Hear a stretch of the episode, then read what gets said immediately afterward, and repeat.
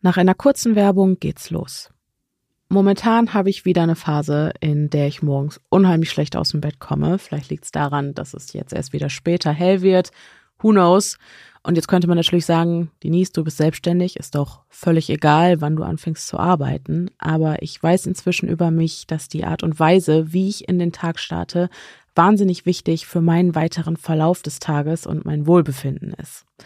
Wenn ich jetzt also wieder eine Stunde später, als es mir lieb gewesen wäre, aus dem Bett gepurzelt bin, lege ich danach also umso mehr Wert darauf, mich wieder irgendwie auf Kurs zu bringen, und dabei helfen mir Routinen, die ich mir tatsächlich vorher eben für solche Fälle zurechtgelegt habe, damit ich genau weiß, was ich tun kann, um den Tag motiviert und voller positiver Energie meistern zu können. Ein fester Bestandteil dieser Morgenroutine sind 20 Minuten Me-Time am Morgen, die ich meistens zum Visualisieren nutze, und ein Spaziergang mit meiner Hündin Hazel, den ich allerdings nicht ohne AG1 antrete. Denn durch die Synergieeffekte der hochqualitativen Inhaltsstoffe, die in AG1 enthalten sind, nimmt der Körper mit einem Scoop des grünen Pulvers eine sinnvolle Menge an Vitaminen, Mineralstoffen, Botanicals, Bakterienkulturen und weiteren Zutaten aus echten Lebensmitteln auf, die in einer hohen Bioverfügbarkeit bereitgestellt und dadurch auch besonders gut vom Körper aufgenommen werden können.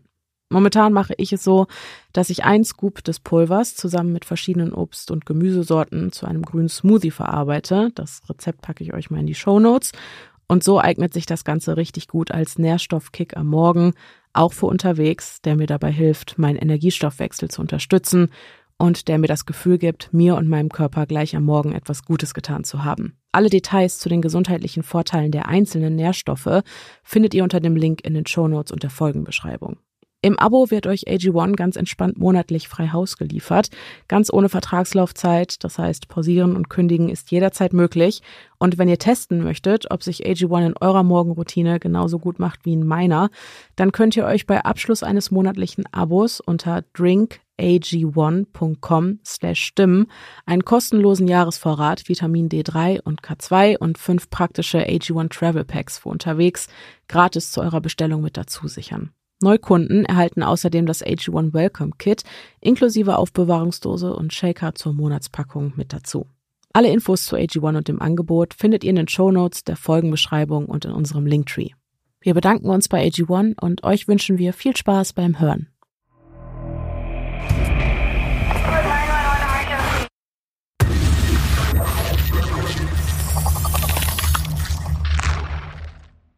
Hallo und herzlich willkommen zurück zu einer neuen Folge des Podcasts Stimme im Kopf. Mein Name ist Denise. Mein Name ist Pia. Und, und wir, wir sind die Stimmen, die ihr gerade im Kopf habt. Die Spooky Season ist da. Es ist Endlich. Oktober. Endlich. Endlich.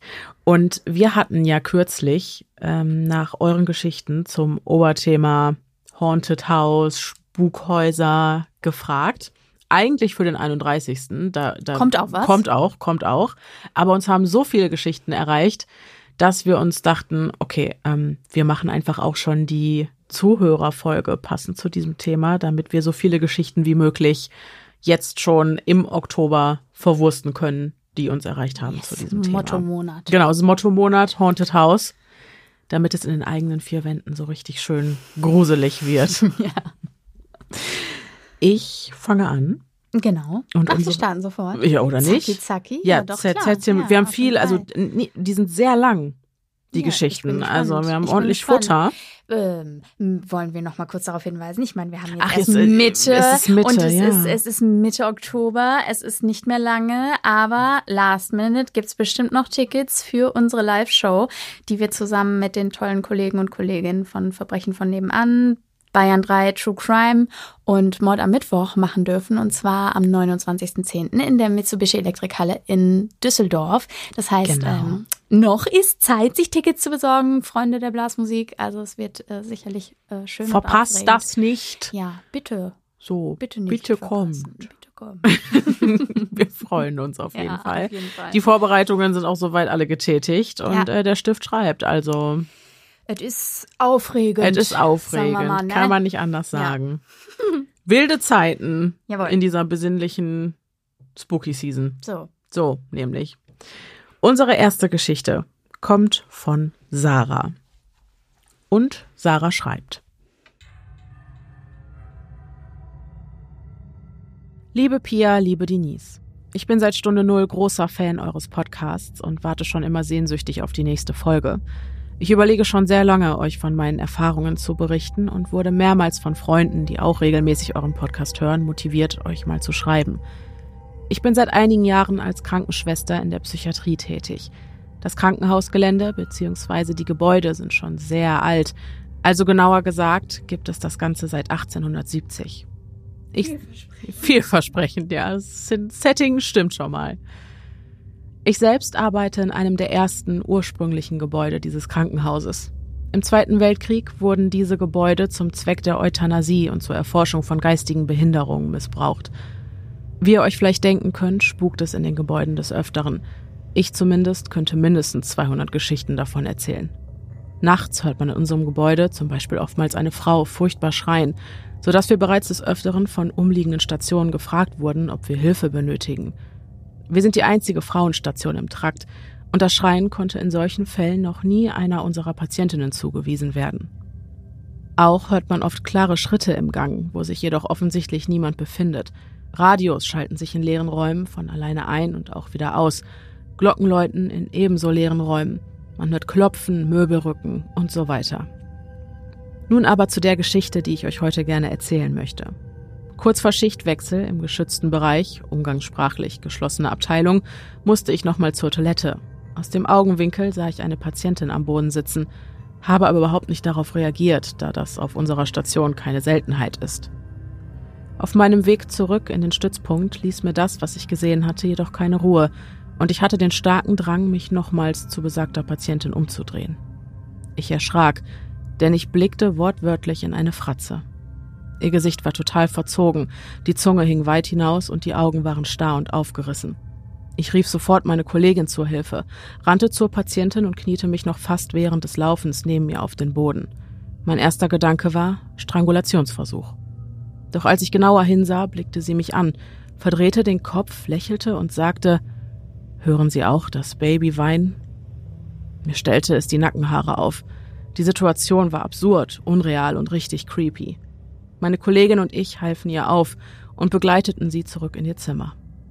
Wenig später begann sie erneut Fratzen zu ziehen, die Zunge wurde blau-schwarz und die Vitalwerte verschlechterten sich stetig. Sprich, absoluter Notfall, vitale Gefährdung. Schlussendlich hatte sie einen Zungenschlundkrampf. Die Symptomatik konnte zum Glück sofort behoben werden, was mir jedoch sehr seltsam vorkam, war, dass die Patientin trotz massiver Atemnot unfassbar ruhig blieb. Nach Verabreichung der Medikamente verbesserte bzw. normalisierte sich ihr Zustand innerhalb weniger Minuten. Sie klammerte sich an mich, weinte, bedankte sich immer wieder dafür, dass ich ihr geholfen hatte. Ich selbst war so glücklich, meinem Bauchgefühl gefolgt zu sein, denn ohne sofortige Hilfe wäre sie vermutlich innerhalb weniger Minuten am Krampfgeschehen erstickt. Und dann wurde es richtig creepy. Sie erkundigte sich immer wieder, wo denn Schwester Steffi sei. Sie müsse sich bei ihr bedanken. Ich versuchte sie zu beruhigen, sagte ihr, dass es bei uns keine Schwester Steffi gäbe und sie sich wahrscheinlich durch diese traumatische Erfahrung irren würde. Sie beharrte jedoch darauf, beschrieb mir Schwester Steffi als ältere, schlanke Frau mit einem dunklen Zopf und einem Kleid, welches Krankenschwestern früher trugen. Sie sagte, dass sie bereits zuvor, als sie noch alleine im Zimmer war, bemerkt hatte, dass etwas nicht stimmte und es ihr die Luft abschnüren würde. Und dann ganz plötzlich sei Schwester Steffi neben ihr gewesen, habe ihr gesagt, dass sie auf den Gang gehen solle, da würde man sie finden und ihr helfen. Zudem sagte sie, dass Schwester Steffi die ganze Zeit neben ihr gewesen sei, genau wie ich, und ihr immer wieder sagte, dass sie noch nicht mit ihr gehen könne, dass sie noch hier bleiben müsse, dass sie kämpfen und durchhalten solle. Mir verschlug es die Sprache und erneut stellten sich mir die Nackenhaare auf. Man möge an Geister, Übernatürliches oder an ein Leben nach dem Tod glauben oder eben auch nicht, doch besteht kein Zweifel daran, dass die Erscheinung der Schwester Steffi meiner lieben Patientin das Leben gerettet hat. Zu einem späteren Zeitpunkt erkundigte ich mich, ob es in der Einrichtung früher mal eine Krankenschwester namens Steffi gegeben hat, bekam jedoch keine konkrete Antwort darauf. Alles Liebe und bleibt sicher, es ist gefährlich da draußen. Ja, fängt ja schon gut an, mhm. ne? mein Gott. Aber ja, wie vorhin gesagt, also die, das Setting bringt natürlich schon einiges mit. Mhm. Es war schon sehr vielversprechend, wie du in deine Geschichte gestartet bist, Sarah. Ja. Äh, ja. Ich glaube Halleluja. auch, so ein Job ist auch ohne die mittelschweren Katastrophen ja. äh, oft ein bisschen gruselig mhm. oder ein bisschen befremdlich mhm. oder so. Äh, aber sowas ist natürlich, also ich dachte auch erst, okay, ähm, ist, ich dachte erst, die, die Patientin, die du da gesehen hast, wäre eine Erscheinung an sich. Mhm, Habe ich auch gedacht, wegen der Fratze und so. Ich ja, so. aber klar, es gibt natürlich auch gewisse gesundheitliche ja. Problematiken oder äh, Diagnosen, die zu solchem Verhalten führen können. Und ich frage mich halt gerade, ob das ist ja eine extreme Ausnahmesituation für Körper und Geist, wenn du zu erstricken drohst oder so. Und wer weiß, ob Schwester Steffi nicht vielleicht wirklich eine Produktion des, der Psyche war. Kann sein. So, ne, so eine Art manifestierter Lebenserhaltungstrieb ja, oder klar. so. Ja. Hm. Haben wir ja auch, glaube ich, noch nie so drüber gesprochen. Nee. Ne? Das ist eine total interessante Theorie. Mhm. Generell so. Ja, ähm, weil viele sagen ja bei Nahtoderfahrungen, dass dann irgendwie vielleicht ehemalige Angehörige mhm. da mhm. waren oder so und gesagt haben, nee, du kannst jetzt noch nicht mhm. gehen oder ne, muss noch durchhalten. Einfach jemand, den die Patientin sich als so eine Art personifizierte Freundlichkeit oder Wärme äh, ja, oder so vorgestellt hat, die, mhm. äh, die dann in der Situation irgendwie Beistand leistet und sagt, du musst zurück, ne? Richtig. Du, du bist hier noch nicht fertig. Mhm. Äh, ja, ist eine schöne Betrachtungsweise, ist fast eine rührende Betrachtungsweise auf jeden Fall. Ja, also ähm, Schwester Steffi wollte ja nichts Böses. Nee, absolut nicht, ne? offensichtlich so, nicht. Deswegen. Ne? Ja, spannend. Danke, Sarah. Vielen Dank. Die tolle Geschichte. Als nächstes habe ich eine Geschichte von Julia. Hallo liebe Denise und Pia. Ich habe gerade euren Aufruf auf Instagram gesehen, dass ihr Geschichten zu Spukhäusern sucht. Damit kann ich dienen, denn ich bin in einem aufgewachsen und auch in meiner jetzigen Wohnung passieren manchmal seltsame Dinge. Ich wuchs in einem Haus mit drei Etagen auf. Im Erdgeschoss wohnte meine Oma, im ersten Stock meine Eltern. Früher hatte in dieser Wohnung meine Schwester noch ihr Kinderzimmer. Und unterm Dach wohnt meine Tante und neben ihrer Wohnung hatte ich mein Kinderzimmer. Das Haus ist über 100 Jahre alt. Und mein Opa, der leider schon sehr früh starb, baute es damals mit meiner Oma um, damit die ganze Familie zusammenwohnen konnte. An sich fühlte ich mich immer wohl in dem Haus aber der Keller machte mir immer Angst, genauso wie ein Porträt einer Dame, die wohl irgendeine Urgroßtante sein sollte, das im Hausflur hing und einem mit ihrem Blick folgte. Das erste Ereignis geschah, als ich so acht Jahre alt war. Meine Eltern waren mit meiner kleinen Schwester unterwegs. Oma war kegeln und meine Tante arbeiten. Ich hatte das ganze Haus für mich und genoss die seltene Stille, denn wenn man mit fünf Familienmitgliedern, drei Hunden und zwei Katzen in einem Haus wohnt, ist immer was los. Ich war also im ersten Stock und schaute Fernsehen, bis mir einfiel, dass Oma in ihrem Kühlschrank noch Schokolade für uns Kinder hatte. Klassiker, ja, Klassiker. Ich ging also in den Hausflur, um die Treppe runterzugehen, als ich oben auf dem Treppenabsatz vor meinem Zimmer und der Wohnung meiner Tante laute Schritte wie von Stöckelschuhen hörte. Das verwirrte mich total, denn erstens sollte meine Tante eigentlich arbeiten sein und zweitens trug sie nie Stöckelschuhe. Ich rief nach ihr, bekam aber keine Antwort. Ich rief nochmal. Nichts. Gefühlt stand ich eine halbe Ewigkeit da und lauschte. Plötzlich hörte ich wieder Schritte, diesmal die Treppe runterkommen. Ich sprang wieder in die Wohnung, knallte die Tür zu und sperrte ab. Ich stellte mich halb hinter den Vorhang, der vor der Tür hing, und spähte durch das Buntglasfenster eben dieser. Die Schritte waren verstummt und ich sah nichts und niemanden. So blieb ich sicher noch eine halbe Stunde hinterm Vorhang versteckt und lauschte. Als ich es meiner Oma abends erzählte, meinte die nur, ach, dann war das Hausmädchen wieder fleißig. Unterm Dach waren wohl damals, bevor meine Großeltern das Haus kauften, die Zimmer eines Hausmädchens und einer Pflegekraft. Die Schritte hörte ich noch ein paar Mal, aber machten sie mir nicht mehr solch große Angst. Die wollten wohl auch nur die Stille ausnutzen. Nun zum zweiten Ereignis, das ein paar Jahre später stattfand. Ich muss circa 13 oder 14 Jahre alt gewesen sein. Meine Mutter schickte mich in den Keller ein paar Getränke holen. Im Keller ist die Werkstatt meines Vaters und dort stehen zwei zusätzliche Kühl- und Gefrierschränke, wo wir die Getränke und andere Vorräte, die man nicht jeden Tag braucht, aufbewahrten. Ich hasste es, immer in den Keller zu gehen. Das ist halt kein moderner, gefliester oder verputzter Keller, sondern einer, der über 100 Jahre alt ist, wo man die einzelnen Steine der Mauer sieht, wo es modrig riecht und wirklich viel zu dunkel ist, selbst wenn man das Licht einschaltet. Ich stand vor der Kellertür, holte noch einmal tief Luft, schaltete das Licht ein und stieg die krummen Holzstufen hinab, die bei jedem Schritt knarrten. Unten zog ich den Kopf ein, denn die Decke ist sehr niedrig und ich hatte immer Angst, dass mich eine Spinne anfallen könnte. So huschte ich durch den Gang, der in die Werkstatt meines Vaters führte, und knipste dort schnell das Licht an. Ich holte die Getränke, die meine Mutter wollte, und wollte wieder so schnell wie möglich raus. Also schnell wieder den Gang entlang und die Treppe hoch. Ich wollte gerade den Fuß auf die erste Stufe setzen, als die Tür oben zuflog. Mir wurde sofort schlecht vor Angst. Kennt ihr das, wenn ihr euch so sehr erschreckt, dass es sich anfühlt, als würden eure Gedärme ganz klein in sich zusammenschrumpeln? Ich nahm all meinen Mut zusammen, stieg die Treppen rauf und rüttelte wie verrückt an der Tür. Ich bekam sie nicht auf. Mittlerweile weinte ich vor Angst. Ja, auch ich weine, wenn ich Angst habe. Pia, du bist nicht allein. Ich freue mich immer, wenn ich das höre. Mir fiel ein, dass ich durch die Waschküche raus in den Hof kommen könnte, also raste ich die Treppe runter, den Gang wieder entlang und in die Waschküche. Auch hier war die Tür zu. Ich rüttelte daran und rief nach meiner Mutter und Oma. Immer im Blick den Gang, in Erwartung, dass gleich irgendwas um die Ecke kommt. Das Licht fing an zu flackern und ich hatte das Gefühl, gleich irre vor Panik zu werden, als endlich die Waschküchentür aufging und meine Oma mich erschrocken ansah. Ich erzählte ihr, was passiert war, und wir gingen nachschauen, warum sich die Kellertür im Hausgang nicht mehr öffnen ließ. Sie war komplett zugeflogen und die Tür zum gegenüberliegenden Gäste-WC stand weit offen, so dass die Kellertür sich damit verkeilen würde, würde man sie von innen öffnen wollen. Meine Oma schwor, dass niemand zu dem Zeitpunkt dieses WC nutzte. Das war das Gruseligste, was ich in diesem Haus erlebt habe. Es gibt noch viele kleine Ereignisse wie Klopfen und Schritte vom Dachboden, zuschlagende Türen, Geräusche in der Nacht, aber nichts davon hat sich je wieder so bedrohlich angefühlt wie das, was da bei uns im Keller passiert ist. Mittlerweile bin ich 33 und weigere mich seitdem in den Keller bei meinen Eltern zu gehen. Nun zu meiner letzten Geschichte für heute. Ich wohne seit ein paar Jahren in dieser Wohnung und auch hier sind ein paar Sachen geschehen.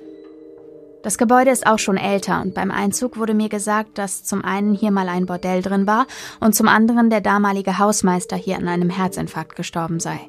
Er soll ein sehr freundlicher und lustiger Mann gewesen sein, der immer was zum Arbeiten an dem Haus fand, und ich glaube, das macht er noch heute. Ich saß abends im Bad, auf dem Rand der Dusche und putzte Zähne. Wie immer summte ich dabei irgendein Lied mit, was gerade im Radio lief. Plötzlich flog ein kleines Döschen, in dem ich Haargummis aufbewahrte, vom Regal unterm Spiegel an die gegenüberliegende Wand und fiel runter, als hätte es jemand geworfen. Ich habe versucht, es nachzustellen, aber egal wie ich es auf die Kante des Regals stellte, es landete immer im Waschbecken, nie davor. Ich glaube, da hatte jemand ein Problem mit meinen Gesangskünsten. Auch war schon ein paar Mal morgens der Fernseher an, obwohl ich schwören könnte, dass ich ihn abends ausgeschaltet hatte. Einmal ging nachts der Feuermelder los. Ich stand auf und schaltete ihn mit einem Besenstiel aus und legte mich wieder hin. Ein paar Minuten später ging er wieder an. Ich schaltete ihn wieder aus und öffnete das Fenster. Vielleicht stand ja noch Dampf vom Kochen oder Zigarettenrauch in der Wohnung. Der Feuermelder ging wieder und wieder an. In meiner Verzweiflung rief ich den Hausmeister an und schilderte ihm, was los war und fragte, ob er eine Leiter irgendwo im Haus hätte. Er kam eine Viertelstunde später vorbei und beim Treppenraufgehen hörte ich ihn schon mit dem verstorbenen Hausmeister schimpfen, dass man die Batterien auch morgen hätte wechseln können und ob er sonst nichts zum Rumgeistern finden würde. Bei mir in der Wohnung nahm er den außer Kontrolle geratenen Feuermelder von der Decke und nahm die Batterien raus. Wir einigten uns, dass er mittags nochmal kommen würde für neue Batterien und um ihn wieder anzubringen. Wir lachten und scherzten noch kurz über die Situation und er fuhr heim und ich rauchte völlig entnervt noch eine Zigarette am offenen Fenster, bevor ich wieder ins Bett wollte. Als ich im Flur an dem batterielosen Feuermelder vorbeiging, ließ der noch ein paar letzte Piepser von sich. Ich lachte nur und sagte, dass er jetzt seinen Willen hätte, ich jetzt schlafen gehe und er sich den Fernseher anmachen soll, wenn ihm wieder langweilig ist. Ich fühle mich hier absolut nicht bedroht. Ganz im Gegenteil fühlt es sich hier immer sehr freundlich an. So, das war es erstmal von mir. Falls ihr irgendwann noch Lust auf ein paar echt gruselige Creepy Kids Stories habt, mein Sohn hat mich großzügig damit versorgt. Danke für euren tollen Podcast. Es ist ungelogen mein Lieblingspodcast. Liebe Grüße, Julia. Danke für deine Geschichten, Vielen die Dank. auch wirklich sehr unterhaltsam waren. Finde ich auch. Also, also ich auch, du scheinst eine ganz, ganz sympathische Person ja, zu sein, Fall. die auch immer ein bisschen Witz mit da reingebracht hat. Mit, mit, einem feinen Humor, ja, ja auf jeden Fall. Das mhm. ist definitiv so. Und also deine Keller-Story hätte sich auch für unsere K-Folge geeignet. Ja, habe ich auch direkt dran gedacht. Ja, das ist ja auch so ja. dieses typische Horrormotiv, irgendwie, dass du irgendwo eingeschlossen wirst und ja. Wie gruselig einfach. Also ja. ich kann verstehen, dass du da ein bisschen die Fasson verloren hast. Ja, das wäre mir nicht Fall. anders gegangen. Und Gott sei Dank war irgendwie deine Oma auch noch im Haus und konnte dann da ne? Ja. Irgendwie ein bisschen irgendwie intervenieren. Retten, wie auch immer, ja. ja. Also ich meine, mhm. es fühlt sich ja dann tatsächlich auch irgendwie äh, hoffnungslos an. Ja. So, ne? Ja, definitiv. Vielen Dank auf ja, jeden Fall. Und gut. selbstverständlich dir zu deiner Frage mit den Creepy Kids immer her damit. Ja, auch die sind bei uns äh, hoch im Kurs. Ja, und herzlich willkommen. Ja, auf jeden Fall. Ja. Und wie gesagt, du schreibst einfach wahnsinnig unterhaltsam. Es war wirklich gute Unterhaltung. Vielen Dank, liebe Julia. Unsere nächste Nachricht kommt von der Marie. Hi Denise und Pia. Hier meine Erlebnisse aus meiner alten Wohnung. Ich wohnte zusammen mit meinen Eltern und meiner älteren Schwester Janine in einer zweistöckigen Wohnung. Im Erdgeschoss war das Schlafzimmer meiner Eltern, das Bad, die Küche und das Wohnzimmer. Dort war auch die Treppe, die ins Obergeschoss führte, links das Schlafzimmer meiner Schwester und rechts meines. Meine Eltern bezogen die Wohnung 1998 und ich war zu der Zeit noch nicht mehr als ein positiver Schwangerschaftstest. Bis 2017 war noch alles normal, doch dann beging ich einen dummen Fehler. Ich war damals schon ein paar Jahre lang möchtegern YouTuberin und drehte alle möglichen Videos, um meine rund 800 Zuschauer zu unterhalten.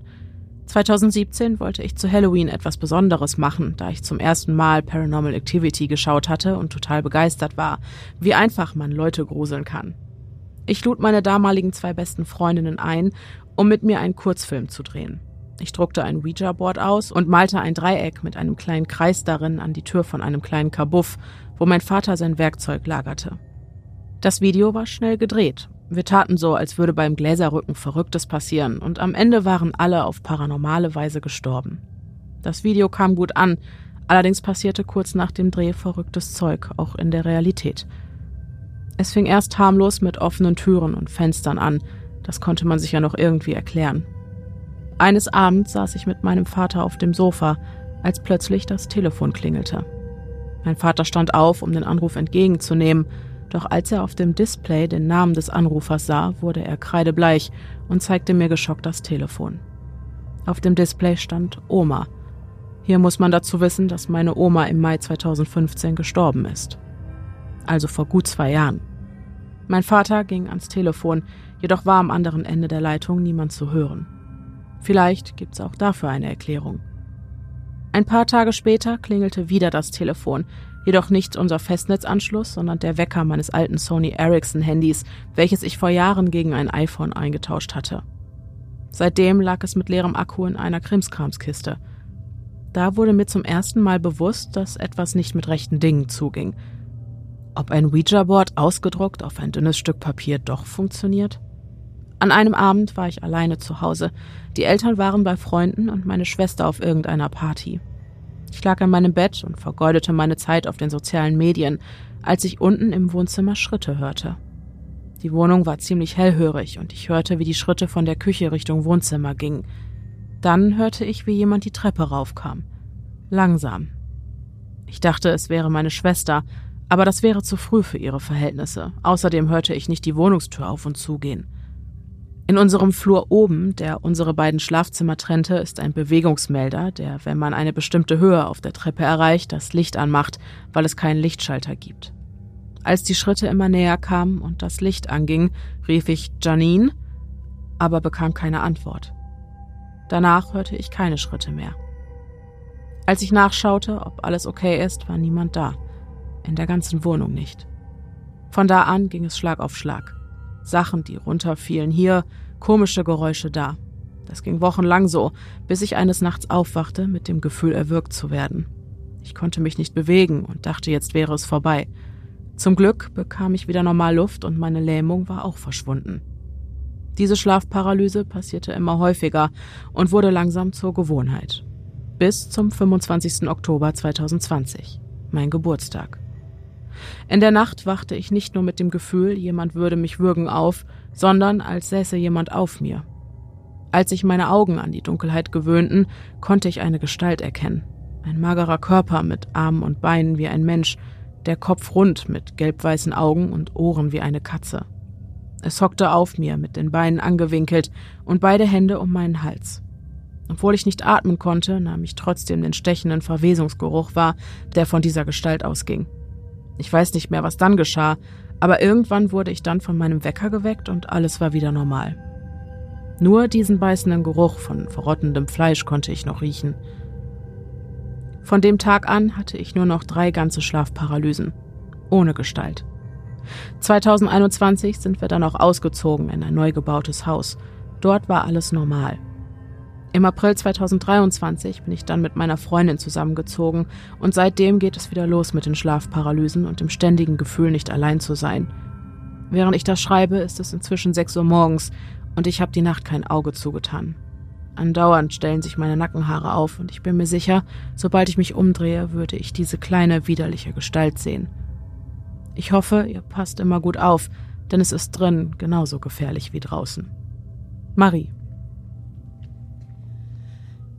Also, das ist ja alles dann relativ aktuell, weil mhm. die Nachrichten ja jetzt erst kürzlich eingetrudelt sind. Genau. Äh, Marie, ich kann mir sehr vorstellen, wie belastend das ist, wenn diese Schlafparalysen ja, einfach so heftig das sind. Das glaube ich auch. Wenn die halt auch so vielseitig in ihrer Hallo Wahrnehmungshalluzinationsform sind, also genau. wenn das auditiv ist, visuell und olfaktorisch, olfaktorisch und was nicht alles.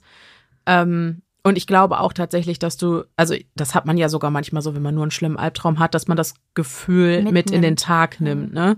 Also, dass man sich trotzdem die ganze Zeit irgendwie unwohl fühlt und vielleicht halt auch beobachtet oder so. Ja, weil, weil das ist ja auch so, auch wenn es nur ein Traum ist oder in Anführungszeichen nur eine Schlafparalyse, die Emotionen sind ja echt, die du durchlebst. Mhm.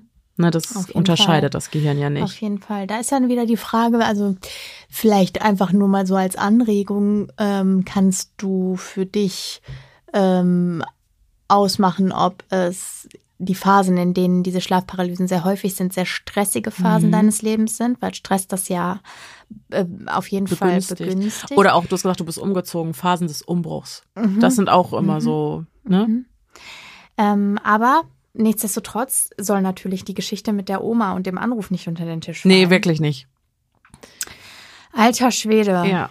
Also das äh, hat mir auf jeden Fall eine ordentliche Gänsehaut beschert. Ja, das hätte mich auch sehr, sowas würde mich auch sehr auf der, aus der Bahn auf jeden werfen. Fall, auf jeden Fall. Ich meine, ja, Telefonnummern werden meines Wissens nach irgendwann weitervergeben. Ja, aber dann haben die. Aber dann haben die nicht mehr deine ja. Nummer. Also das ja. ist halt seltsam. Ja, das ist echt krass. Ja, das ist so. Und ansonsten, ey, wenn, ganz ehrlich, die Psyche ist ja ein verrücktes Ding. Kauf dir ein, ein, ein Büschel weißes Kraut und räucher vielleicht einfach mal deine Bude mhm. auf. Sei es, dass es dir ein gut, sei es drum, dass es dir ein gutes Gefühl gibt und du das mehr in diese äh, mentale Entspannung kommst, so, so, hier kann jetzt nichts Böses mehr sein, was mich nachts irgendwie mhm. vom Schlafen abhält. Mhm. Einfach mal versuchen. Ja. Im Zweifel hast du halt einen, also ich meine weißen Salbei, ne? Habe ich noch nie selber benutzt, aber das ist ja hoch im Kurs bei solchen Fall. Problematiken. Auf jeden Fall. Und äh, auch, auch wenn es äh, einfach nur Placebo ist, ist ja, ja eben, das meine ich. dir helfen und dich Richtig. beruhigen. Einfach mal ja. machen. Ja, so. genau. Einfach aus. Tut keinem weh. Genau, es tut keinem weh, es ist äh, erschwinglich und äh, mein Gott, vielleicht sei es halt ein rein psychologischer Effekt. Ist ja wurscht. Alles, was recht ist, ne? Ja, absolut. So.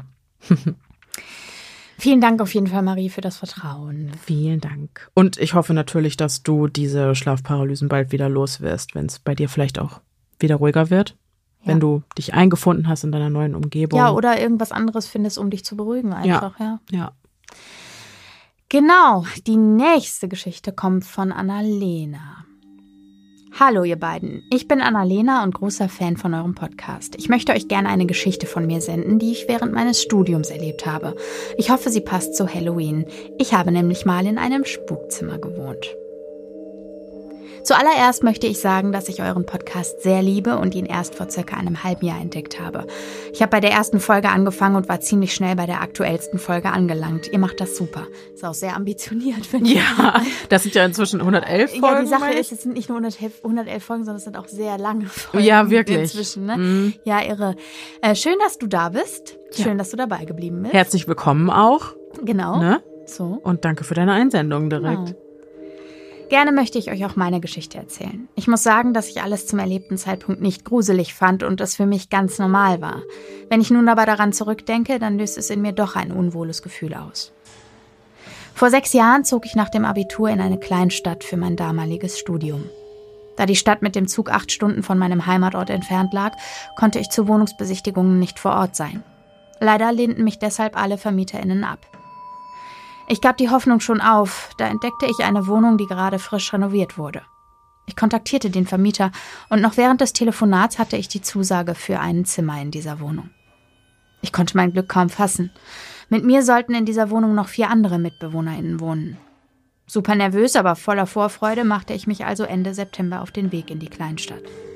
Natürlich hatte ich Angst, dass ich mich mit meinen neuen Mitbewohnenden nicht verstehen würde. Schließlich sind fünf Leute nicht wenig in einer WG. Diese Bedenken konnte ich allerdings sehr schnell zur Seite schieben. Wir verstanden uns alle super und wir hatten die beste Zeit zusammen. Ach, wie schön. Ja, mein voll. Herz ganz warm. Richtig gut, ne? Ach, und ich muss auch direkt an, an, ähm, an die Mulberry Menschen denken. Ja. Ein anderes Thema. ja. ja, aber ja. so waren es also nicht meine neu gewonnenen Freunde, die mir in dieser Wohnung ein schlechtes Gefühl gaben. Es war die Wohnung selbst, vielmehr mein Zimmer, auf den ersten Blick schien mein Zimmer freundlich und auch der erste Eindruck war super. Eines Morgens konnte ich mich jedoch nicht bewegen und ein riesiges Etwas kam auf mich zu. Ich war wach, aber mein Körper steif. Ich hatte eine klassische Schlafparalyse. Zu diesem Zeitpunkt wusste ich allerdings nicht, was das ist. Ich hatte so etwas noch nie zuvor erlebt und hatte mich somit mit diesem Thema noch nie beschäftigt. Ich dachte, ich hätte einen bösen Traum. Als es dann aber immer öfter vorkam, dass ich mich nicht bewegen konnte und Dinge auf mich zukamen oder mein Bett von Wänden mit spitzen Gegenständen fast zerdrückt wurde, recherchierte ich dazu. Ich hatte diese Schlafparalysen wirklich nur in diesem Zimmer, nie bei dem Besuch meiner Eltern und auch nie bei Freunden. Hinzu kam, dass ich mich aus meinem Körper entfernen konnte. Ich schwebte über mir und konnte mich quasi von oben sehen. Weiter kam ich nie. Ich konnte mich nicht weiter im Zimmer bewegen, geschweige denn es verlassen. Ich befand mich zu diesem Zeitpunkt wohl in der Astraldimension. Schlafparalysen hatte ich circa alle zwei Wochen in diesem Zimmer. Ich konnte gut damit leben. Auch sonst fühlte ich mich noch immer in diesem Zimmer wohl. Nach ein paar Monaten klopfte es nachts an meine Zimmertür. Ich schrak auf und sagte herein. Ich dachte, jemand von meinen MitbewohnerInnen klopft. Es kam aber keiner rein. Wieder dachte ich, ich hätte das nur geträumt. Allerdings kam das Klopfen nun fast jede Nacht. Welche Überraschung, immer um drei Uhr. Meine Mitbewohnerinnen gaben mir ihr Wort, mir keinen Streich zu spielen mit dem Klopfen. Ab diesem Klopfen spürte ich eine andere Aura in der Wohnung und in meinem Zimmer. Ich hatte keine Angst, aber es war ein komisches Gefühl da. In den Semesterferien war ich oft drei Wochen allein in der Wohnung, da ich für ein Uni-Projekt dort bleiben musste. Ich hielt mich so wenig wie möglich in der Wohnung auf. Irgendwie wollte ich dort nicht allein sein. Auch in dieser Zeit klopfte es an meine Zimmertür. Nach zweieinhalb Jahren zog ich für mein Pflichtpraktikum in eine andere Stadt. Die Schlafparalysen waren seitdem verschwunden. Ich bin seit diesem Umzug noch zweimal umgezogen und in keiner Wohnung mehr hatte ich Paralysen oder ein Klopfen. Irgendetwas muss also in dieser Wohnung und speziell in meinem Zimmer gewesen sein. Ich weiß leider nicht was. Da ich mich grundsätzlich sehr wohl gefühlt habe in der Wohnung, habe ich es nie in Betracht gezogen, dort auszuziehen. Der damalige Vermieter hatte das ganze Haus runtergekommen, gekauft und alle Wohnungen renoviert. In dem Haus wohnten nur Studentinnen und wir waren der Erstbezug. Während des Telefonats mit dem Vermieter konnte ich mir ein Stockwerk und ein Zimmer aussuchen, da ich die erste Interessentin war. Irgendwie hatte mich damals das Zimmer in seinen Bann gezogen und ich wollte unbedingt dort einziehen. Manchmal bereue ich es, dass ich nachts meine Tür nicht offen gelassen habe. Vielleicht wollte eine einsame Seele unbedingt in dieses Zimmer und ich hatte sie ausgesperrt. Viele liebe Grüße, Annalena. Oh mein Gott, wie süß ist der letzte Satz. Vielleicht wollte eine einsame Seele unbedingt in dieses Zimmer und ich hatte sie ausgesperrt. Ach. Ja, voll. Ähm, vor allem musste ich daran denken, dass dieses Thema, also guck, hört auf jeden Fall in die Folge am 31. auch rein. Thema offene Türen. Ja, ne? Türen müssen offen äh, bleiben. Türen müssen offen bleiben. Äh, es ist wirklich so. Hm? Du hast gerade die Tür zugemacht. Ja, weil hier einer bohrt und, und alles tropft und überhaupt. Ja, genau. Ja, ja, nee, ähm, stimmt. Ja, erinnert euch dran am 31. Ja. Türen, Thema offene Türen. Genau, Türen müssen offen ich bleiben. Ich musste auch schmunzeln, Annalena, darüber, dass du äh, gedacht hast, so, ja, ich hätte vielleicht mal die Tür auflassen sollen. Ja, alles wie so eine Frage vielleicht der Perspektive. Du die Tür auflassen sollen, ja. ja. genau. Ja. Aber gut, auf jeden Fall, dass du nicht mehr von äh, Paralysen Aber spannend auch, dass das so ortsgebunden mhm, ist, ne? Total. Also irgendwie, ich meine, ist ja gut, dann weiß man, woran es lag, ne? Ja, oder auch da wieder, ne? Müsste man sich jetzt auch mal fragen, gab es eine extrem stressige Zeit mhm. mitten im Studium, Umbruch und so weiter, ne? Also mhm. ich meine, aber andererseits ist ja Umbruchstimmung dann auch, wenn man in eine neue ähm, Wohnung Auf jeden zieht Fall. fürs Praktikum in mhm. eine ganz andere Stadt wieder. Aber dieses Klopfen dann, hm? ich meine, auch das könnte Teil einer Paralyse sein? Wobei, war das losgelöst von der Paralyse oder hast du das Klopfen während deiner Paralyse das gehört? Das müsste man jetzt nochmal wissen, ja, ne? Das wäre jetzt nochmal interessant zu wissen. Aber das würde mich auf jeden Fall. Äh, da sie aber hereingerufen hat. Ja, stimmt, da muss sie ja wach gewesen mhm. sein, ja. Mhm. Aber das wird mich maximal. Oh Gott, Chef, was klopft an deiner Tür nachts und da ist niemand. Mhm. Aber ja, ja, vielleicht, wenn die Tür offen gewesen. Ich glaube, ich hätte wirklich irgendwann, wenn sich das wiederholt, die Tür einfach aufgemacht, weil dann muss man ja nicht klopfen. Wobei, wer weiß, besser nicht. Vielleicht auch besser draußen lassen. Ach, ich weiß es nicht. Das ist halt die Frage. Das ist die Frage. Möchtest du es reinbitten? Ja, insbesondere auch, weil sie gesagt hat, sie hatte seitdem das Gefühl, da stimmt irgendwas nicht. Ja, ja, stimmt, weil das Gefühl, Gefühl seltsam wurde. Mhm, genau, da hat sich die Stimmung so verändert. war es ja nicht, ne? Ja. Ja. ja. ja. Vielleicht gut, dass du die Tür nicht zugelassen hast. Also per se, Türen müssen offen bleiben, aber man muss auch nicht für jeden die Tür öffnen. So. Ne? So. Also, vielen, vielen Dank, Annalena, für deine Geschichte. Es war uns ein Fest. Die nächste Einsendung kommt von Joana. Hallo. Oder, Juana. Juana? Ist das nicht Juana? Joana wird Joana. mit O geschrieben, ne? Ja. Juana? Weiß man nicht. Oder Joana? Ich weiß ja, es nicht. Man weiß es nicht, aber du weißt leid. jetzt, wer es gemeint ist, weil ja. sonst hinterher, hinterher denk, denken alle, es ist Joanna und das ist ja nicht richtig. Ja. Nur deshalb. Ja, guter Einwand. Ne? Ich, ja. Okay. Entschuldigung. Na, wir, wissen, wir wissen es nicht, aber du weißt, nicht. du weißt, du bist gemeint. Ja. Hallo, ihr Lieben. Seit einigen Wochen bis einschließlich heute habe ich fast täglich euren Podcast durchgesuchtet. Ich liebe alles an eurem Podcast, eure Stimmen, die Formate, einfach alles. Ganz großes Lob dafür, macht weiter so, ihr seid spitze. Bei mir hat sich so einiges an unerklärlichen Ereignissen zugetragen. Und da Sie eure Zuhörerfolgen dafür anbieten, möchte ich euch nun daran teilhaben lassen. Vorab etwas zu meiner Person. Ich bin 33 Jahre alt, bin in einer Kleinstadt mit meinen Eltern, meiner Oma und meinen zwei Geschwistern aufgewachsen.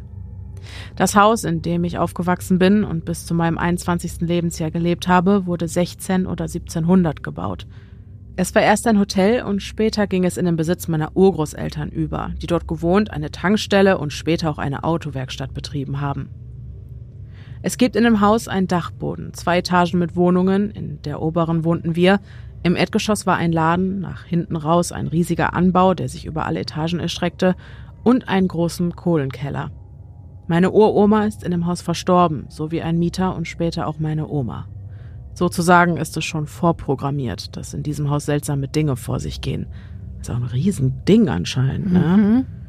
Ich kann es auch, irgendwie habe ich jetzt gerade auch so Vibes von irgendwelchen amerikanischen Tankstellen mit Autowerkstätten und dann, also, weißt du, ich kann es gar nicht so richtig ja, vor meinem inneren Auge aufbauen. Großes Gelände, glaube ja, ja, ich, ne? Ja, ja, ja. Großes Ding auf jeden Fall. Okay.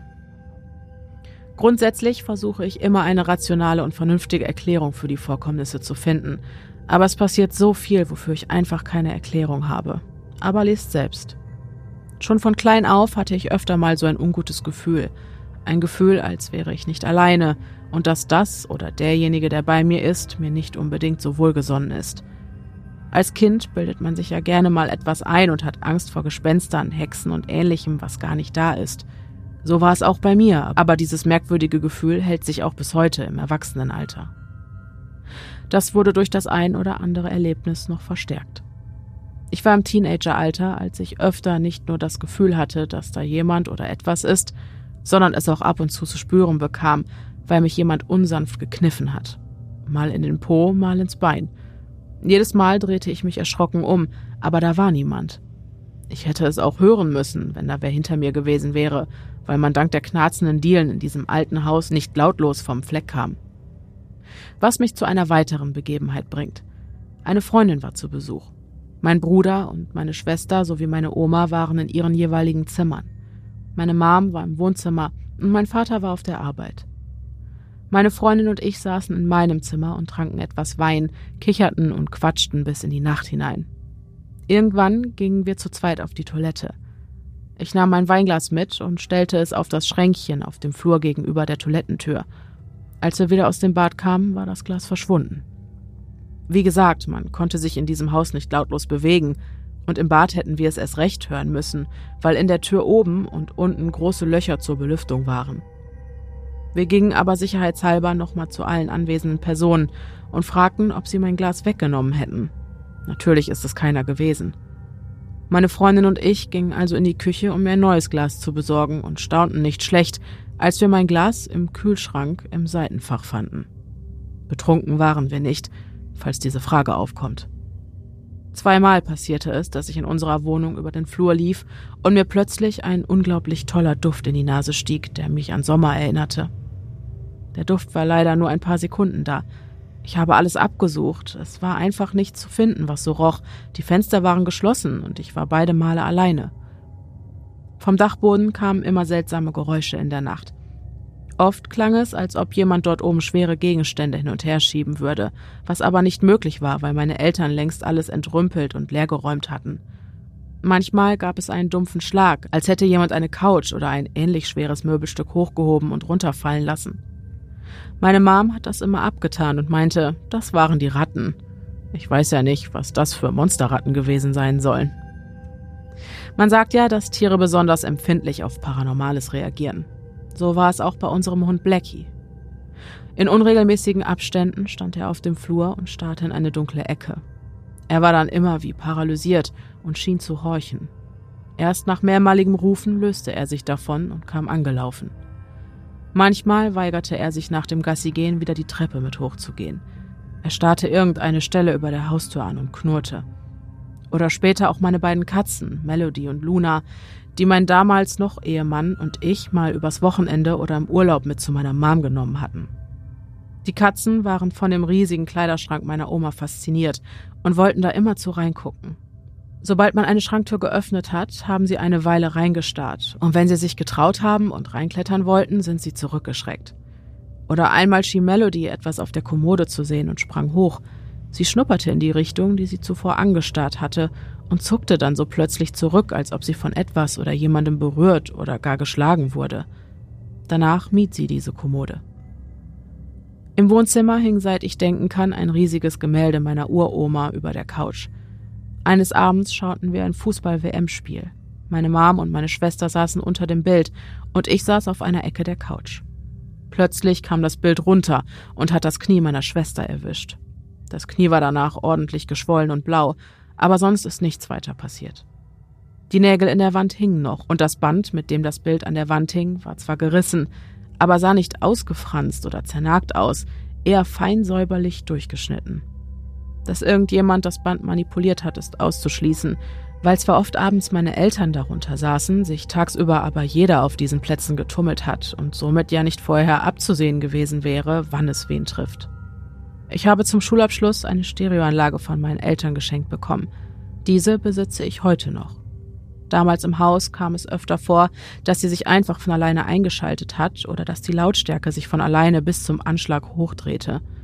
Seitdem ich ausgezogen bin und meine erste eigene Wohnung bezogen habe, ist sowas nie wieder passiert.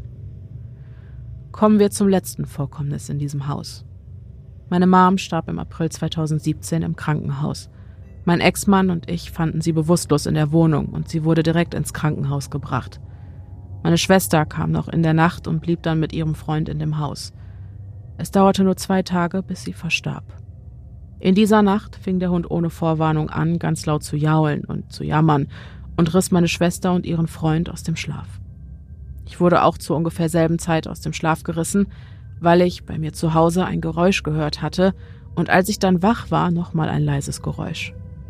Mein Ex-Mann schlief tief und fest neben mir, sonst waren wir alleine.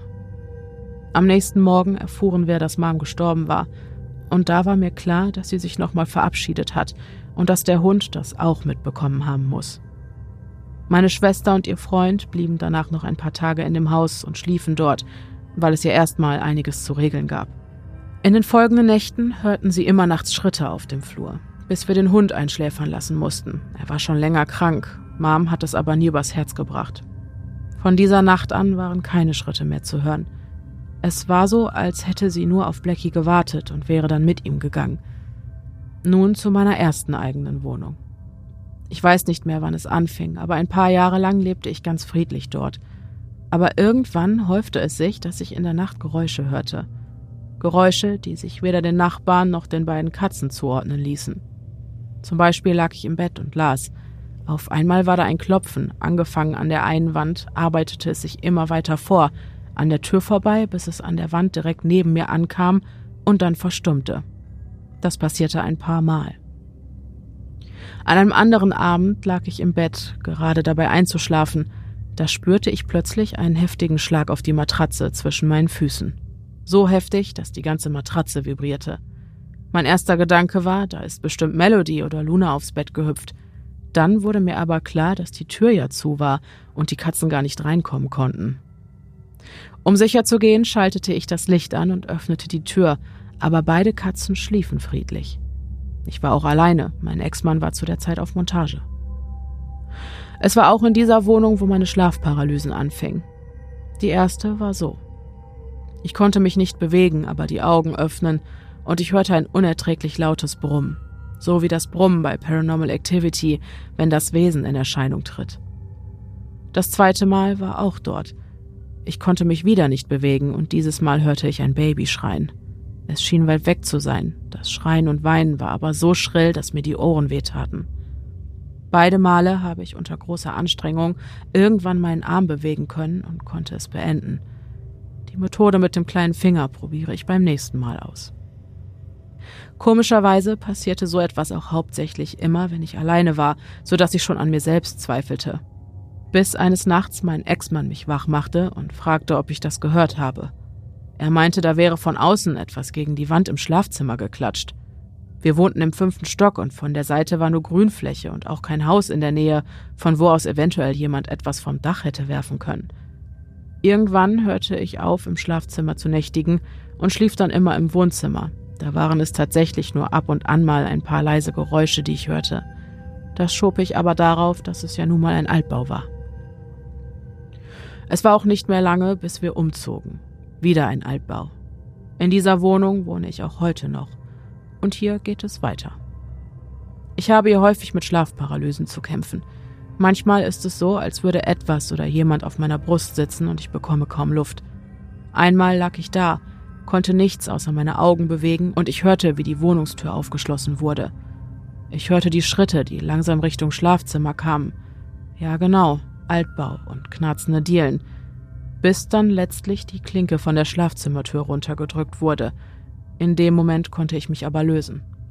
Das bisher schlimmste Mal war, als ich geträumt habe, dass ich aufwache mit einer Schlafparalyse und feststellen musste, dass ich aber noch gar nicht wach bin, sondern noch träume. Also bin ich wieder aufgewacht mit Schlafparalyse und wieder und wieder und wieder. Das Ganze passierte in diesem einen Traum circa zehnmal, bis ich endlich richtig aufgewacht bin und dann aber ohne Schlafparalyse. Ein absoluter Albtraum. Und jedes Mal war es was anderes. Mal verging sich ein teufelsartiges Wesen sexuell an mir. Mal kam mein Sohn ins Schlafzimmer und verhielt und bewegte sich ganz komisch. Einmal rief er nur nach mir und ich konnte nicht zu ihm, weil ich an der Paralyse festhing. Mein Sohn ist mittlerweile drei Jahre alt, aber man kann sagen, dass er mir von Anfang an gezeigt hat, dass auch er etwas wahrnimmt. Manchmal lag er auf der Wickelkommode und reagierte gar nicht auf mich, sondern starrte an mir vorbei oder guckte an die Decke und lachte, als ob da oben jemand Grimassen ziehen würde. Eines Nachts kam er nicht zur Ruhe und ich ging zu ihm in sein Zimmer, setzte mich mit ihm auf dem Schoß in den Sessel und beruhigte ihn. Es war totenstill. Er guckte wieder mit einem Lächeln an mir vorbei. Da bewegte sich einfach so ein Spielzeug. Eine aufblasbare Rolle mit kleinen Rasselkugeln drin. Ich bekam so dermaßen eine Gänsehaut, dass ich fluchtartig mit ihm das Zimmer verließ. Mein Ex-Mann versuchte mich zu beruhigen und suchte eine logische Erklärung dafür, dass ich das Spielzeug einfach so bewegt hatte. Ein Luftzug, ich wäre aus Versehen drangekommen und so weiter. Ja klar. Mein Sohn fing an, in richtigen Worten zu reden, stand vor einem Schrank, in dem ich Kerzen und so ein Zeug aufbewahre, und er sagte nur ein Wort. Geist. Ich fragte mich, wo er dieses Wort wohl aufgeschnappt hat, und habe dem keine weitere Bedeutung beigemessen. Wenig später stand er aber wieder vor diesem Schrank, öffnete ihn und sagte Geist. Ich fragte ihn dann, ist da etwa ein Geist drin? Und er sagte nur Ja. Eine ganze Weile später spielte ich mit Luftballons mit ihm. Ich blies die Teile auf und knotete sie aber nicht zu, sondern ließ sie fliegen. Er lachte immer herzlich und freute sich darüber. Ich ließ den Ballon also im Wohnzimmer fliegen und er flog durch die offene Tür in den Flur. Ich bat ihn, den Ballon zu holen. Er trappelte los und kam unvermittelt zurück und sagte immer wieder Nein, Geist. Ich dachte, es läge daran, weil auf dem Flur das Licht aus war, aber dem war nicht so. Er hatte regelrecht panische Angst, und auch da fragte ich, ob denn ein Geist auf dem Flur sei. Wieder bejahte er. Ich holte den Ballon also selbst und wollte ihn an die Decke Richtung Lampe, ein Leuchter um genau zu sein, fliegen lassen. Auch das wollte mein Sohnemann nicht und schrie mich regelrecht an. Nein, Geist! Ich fragte ihn wieder, ob denn da ein Geist sei. Ja, Geist. Und ob der Geist das nicht will, dass der Ballon da hochfliegt. Nein, will nicht. Also ließ ich es. Ich habe im Wohnzimmer so eine Wanduhr, die an einer Halterung befestigt ist, die von der Wand absteht. Der Knirps hat sich nie an der Uhr gestört, bis er unvermittelt und panisch in die Richtung zeigte und immer wieder Bogel sagte. Ich wusste nicht, was er mir sagen wollte und habe immer wieder nachgefragt. Auch hier wurde er dann regelrecht panisch und traute sich gar nicht mehr in das Zimmer und lugte nur an der Tür um die Ecke und guckte, ob der Vogel noch da sei. Ich bin irgendwann davon ausgegangen, dass er Vogel meinte und es einfach noch nicht richtig aussprechen konnte. Mit der Zeit legte sich die Angst, aber er erzählte mir immer wieder, da würde ein Vogel drauf sitzen. Ich dachte anfangs, vielleicht wäre es ein Schatten, den die Halterung wirft, aber er war auch bei anderen Lichtverhältnissen der Meinung, da wäre ein Vogel.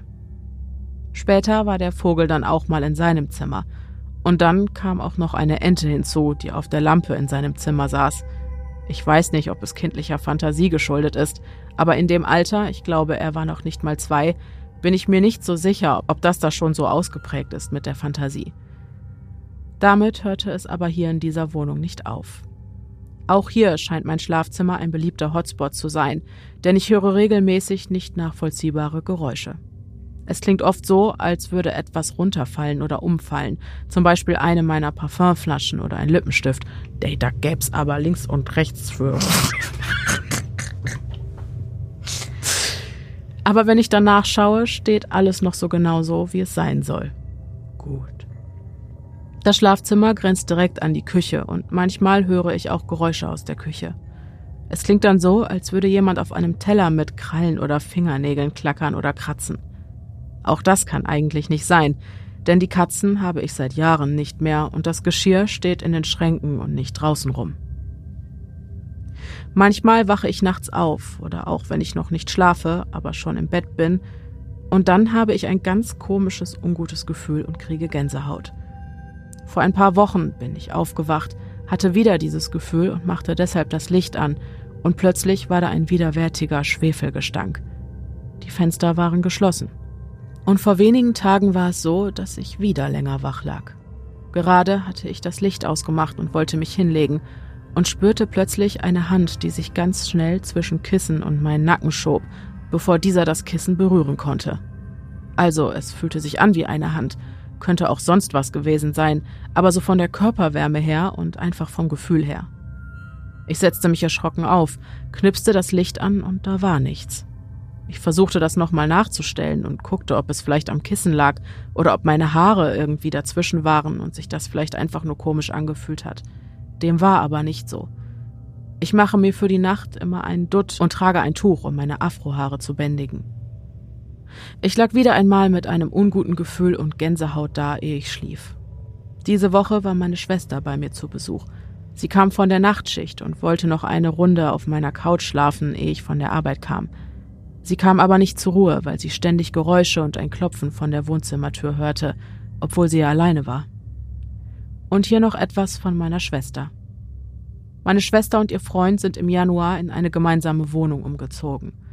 Das Gebäude war mal eine Limonadenfabrik, deswegen sind im Innenhof Bilder von einem Mädchen oder Frau, die Limonade ausschenkt. Meine Schwester hat zuvor immer gewitzelt, wer weiß, was mit dem Limonadenmädchen passiert ist. Vielleicht ist sie hier gestorben. Nun haben die beiden vor ein paar Wochen Horrorfilme geguckt. Es war die Insidious-Reihe oder zumindest ein Teil davon. Seitdem passieren seltsame Dinge. Wenn sie die Wohnung verlassen hatten und wieder kamen, waren Türen auf, die sie beim Gehen zugelassen hatten. Der Smart TV mit Amazon Fire Stick ging einfach von alleine an, mit den Suchergebnissen von Mörder, als ob jemand etwas über die Sprachfunktion gesucht hätte. Meine Schwester stand währenddessen in der Wohnküche und fragte sich, warum auf einmal das Pling von der Suchfunktion ertönte. Wenig später stand sie im Flur und sah durch die Glasscheibe der Wohnzimmertür, dass es auf einmal im eben noch dunklen Wohnzimmer hell wurde. Dieses Mal war der Fernseher mit den Ergebnissen für die Suche Samstagnacht angegangen. Das hat ihr dann gereicht, sodass sie eine Freundin um Rat fragte. Diese beschäftigt sich mit Tarotkarten und sowas. Sie hat meiner Schwester geraten, in der Wohnung zu räuchern und Kräuter, ich glaube es war Salbei, hinzulegen. Ich weiß nicht, ob meine Schwester und ihr Freund tatsächlich geräuchert haben, aber auf jeden Fall haben sie das Zeug vor den Fernseher gelegt und es funktioniert. Seitdem ist Ruhe. Ich werde mir auch mal was von der Freundin geben lassen, in der Hoffnung, dass ich endlich mal wieder in Ruhe schlafen kann. Denn scheinbar hat die Entität ja was gegen schlafende Menschen.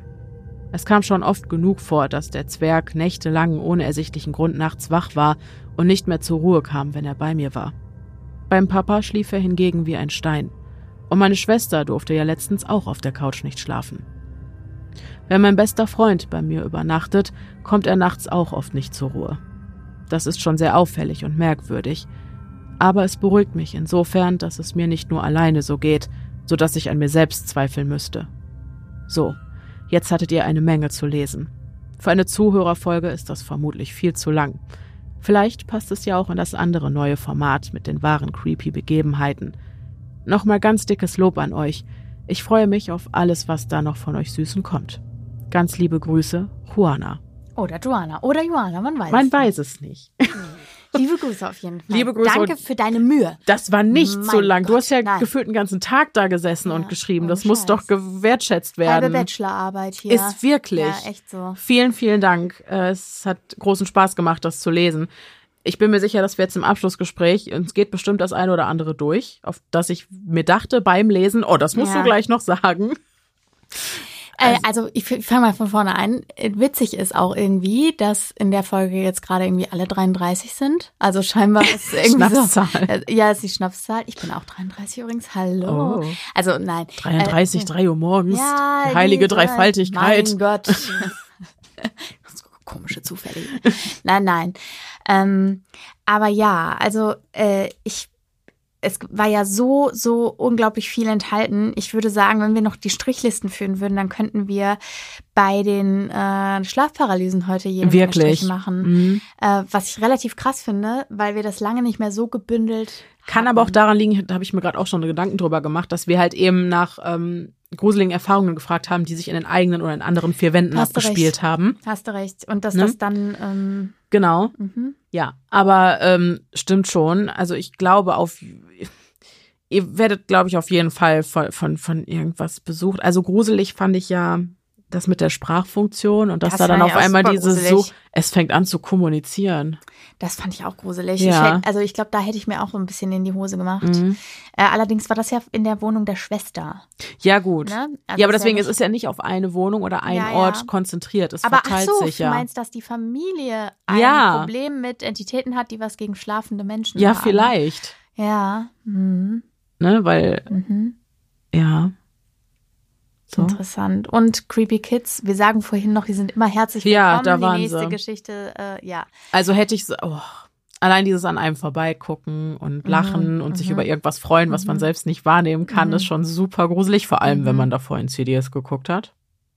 Ich bin ja da raus. Ja, mhm, aber äh, ja, dein, dein Sohn ist, also ja, es ist, das ist das, ja, das, das ist das, was ich immer sage, ne? Das ist das, was ich immer sage. Die sehen Dinge, die wir offensichtlich nicht sehen. Äh, so. Mhm. Sehe ich auch so. Mhm. Ja. Vielen, vielen Dank, Juana, Joanna, Joanna.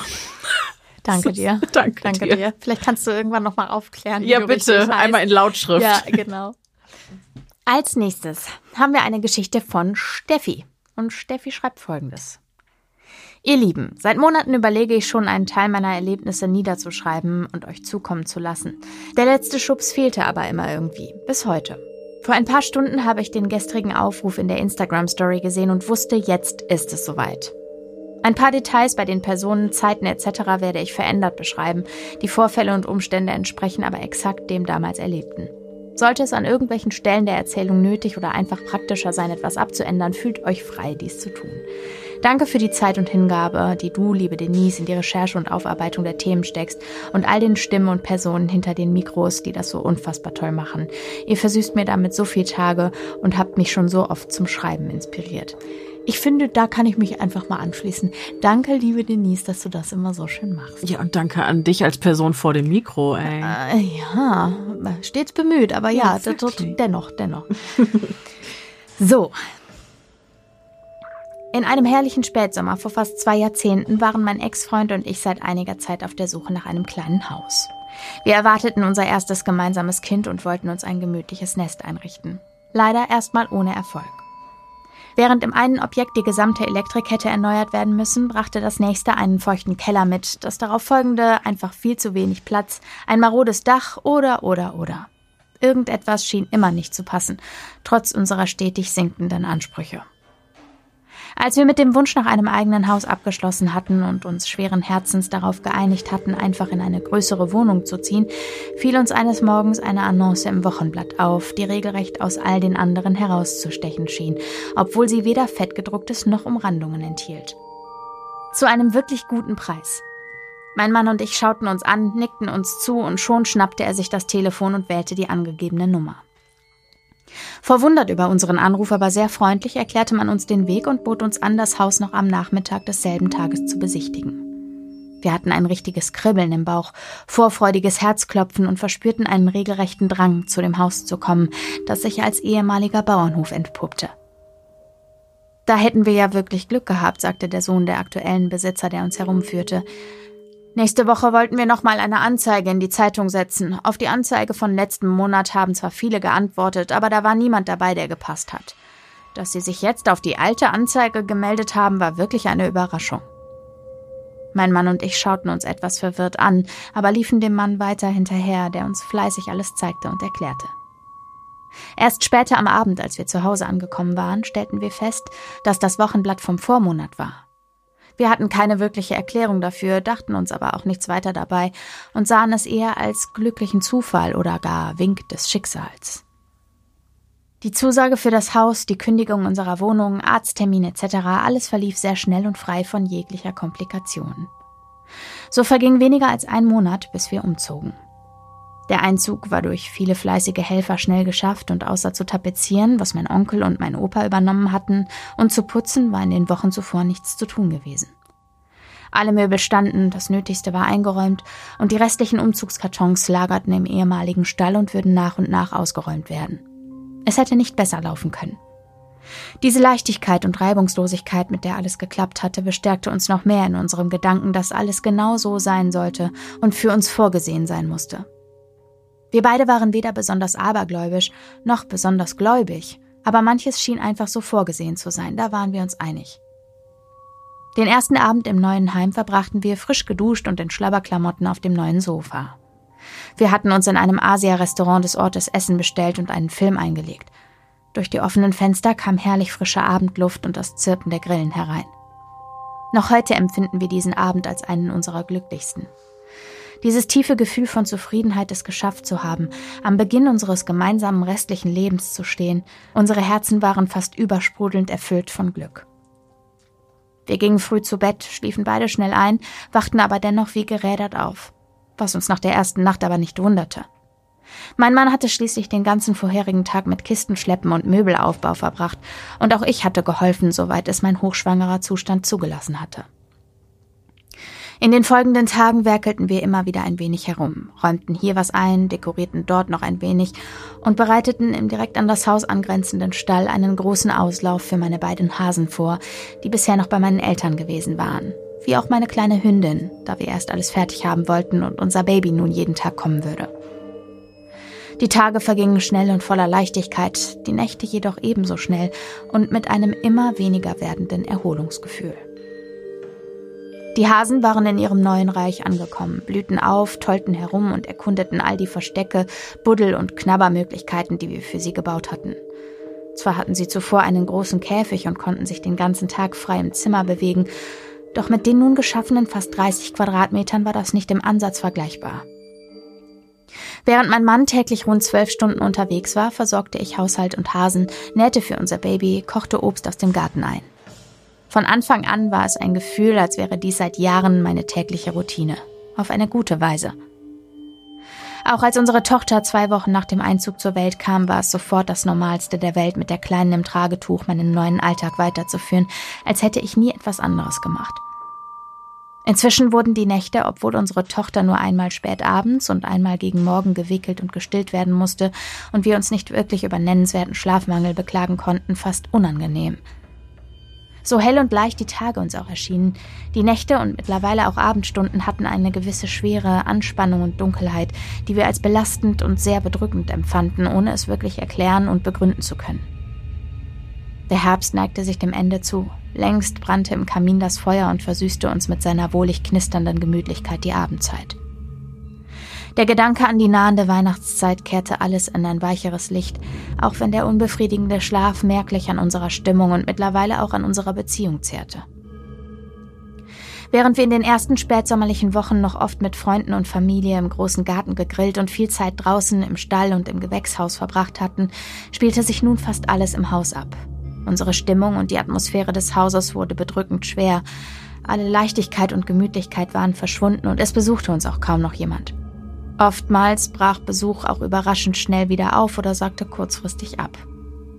Wir versuchten unseren schlechten Schlaf erst durch neue Matratzen, dann durch den Tausch des Raumes zu verbessern, denn inzwischen stritten wir immer öfter, waren oft gereizt, vergesslich, phasenweise in fast depressiver Stimmung, weshalb ich es anfangs auf natürliche Vorgänge meines Körpers durch Schwangerschaft, Geburt, Stillzeit, Hormone etc. schob und sogar mit meinem Arzt darüber sprach, der mir ein pflanzliches Mittel verschrieb, mir aber versicherte, dass ich vollkommen gesund wäre. Eines Nachts holte uns ein lauter Knall aus dem Schlaf.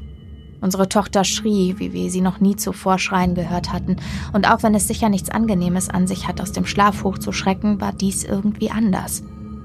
Da war ein weiteres Gefühl dabei, eine tiefe Gewissheit, dass da irgendetwas ist, etwas nicht stimmt. Nach fast einer Stunde beruhigte sich unsere Kleine langsam wieder. Mein Mann hatte im und ums Haus herum nichts gefunden, was diesen lauten Knall hätte verursacht haben können. Direkte Nachbarn hatten wir nicht, auch keine Straße direkt am Haus oder ähnliches.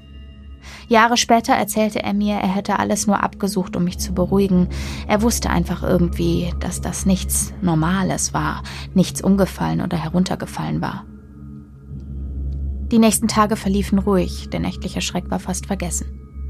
Ich ging meine morgendliche Runde durch den Stall, um die Hasen zu versorgen, und musste feststellen, dass einer der beiden verstorben war.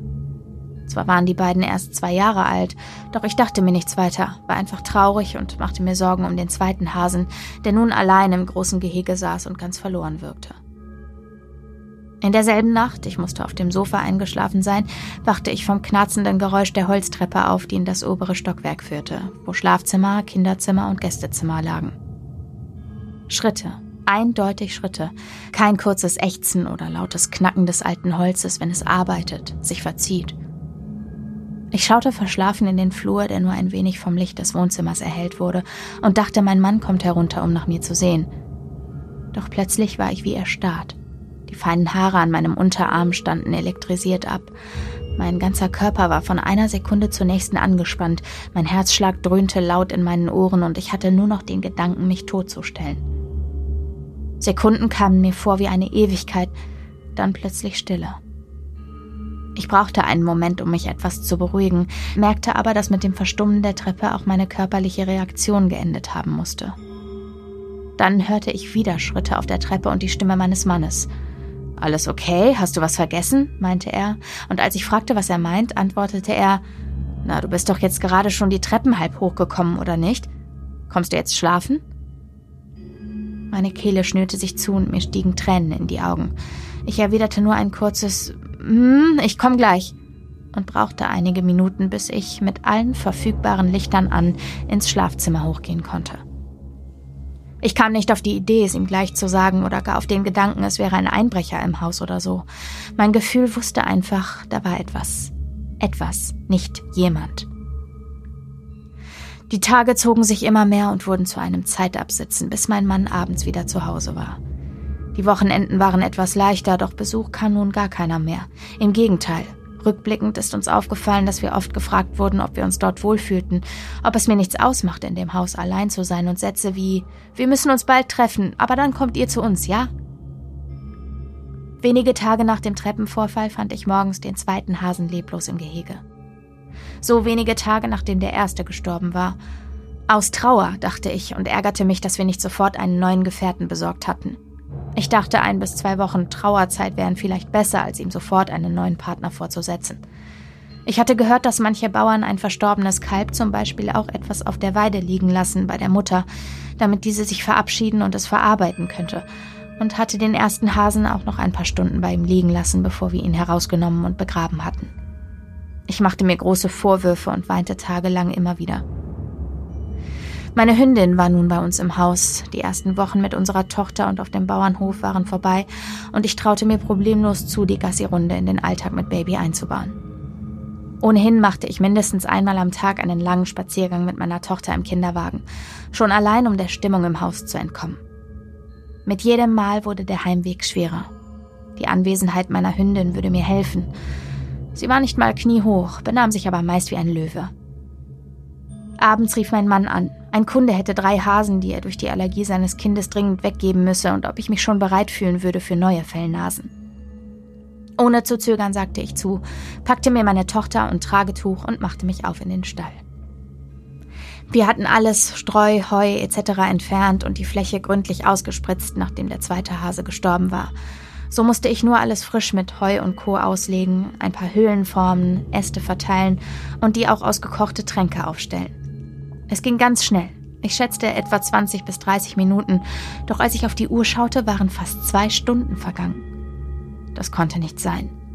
Ich musste mich zuvor beim Blick auf die Uhr verlesen haben. Meine Hündin war die ganze Zeit nicht nachgekommen, obwohl die Tür zum Stall, der durch einen kleinen Durchgangsraum mit dem Haus verbunden war, offen stand. Oder ich war so in die Arbeit vertieft und mit meiner ungewohnt unruhigen Tochter beschäftigt, dass ich es nicht bemerkt hatte, dachte ich mir. Doch auch als die drei neuen Hasen am nächsten Tag ins Gehege einzogen, betrat die Hündin den Stall nicht, und auch meine Tochter war wieder sehr unruhig. Ich erfreute mich am Anblick der drei neuen Familienmitglieder und hatte zum ersten Mal seit Wochen wieder das Gefühl, es ginge wieder aufwärts. Doch in der Rückschau sieht man manches klarer.